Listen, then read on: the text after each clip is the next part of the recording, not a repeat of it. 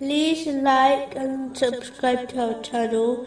Leave your questions and feedback in the comments section. Enjoy the video. Moving on to chapter 7, verse 52. And we had certainly brought them a book which we detailed by knowledge as guidance and mercy to a people who believe. The Holy Quran only guides one to the truth if they fulfill the three aspects of it. The lowest aspect is reciting the Holy Quran correctly. The next aspect is to understand the Holy Quran through a reliable source. The highest aspect is to sincerely act on the commands and prohibitions of the Holy Quran, according to the traditions of the Holy Prophet Muhammad, peace and blessings be upon him.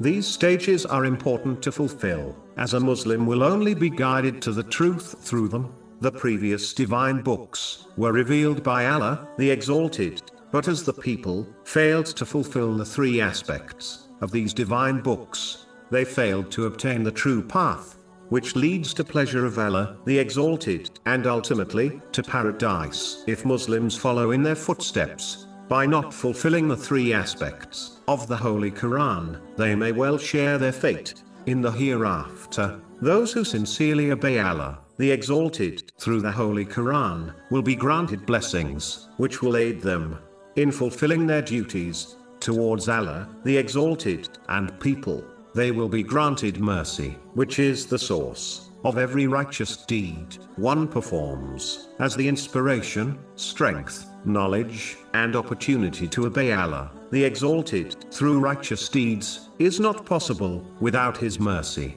and they will be granted right guidance. This guidance is not only needed to obtain paradise in the hereafter, but it is also required in order to overcome all difficulties one faces successfully, and in order to choose the superior option when facing worldly and religious choices.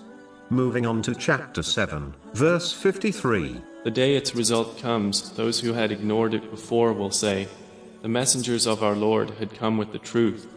So are there now any intercessors to intercede for us?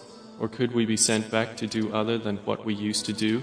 It is important to learn that no matter how much physical or social strength a person has, a day will certainly come when they face the consequences of their actions. In most cases, this occurs during their life, where the actions of a person leads them to trouble, such as prison, and eventually, they will face the consequences of their actions in the hereafter as well.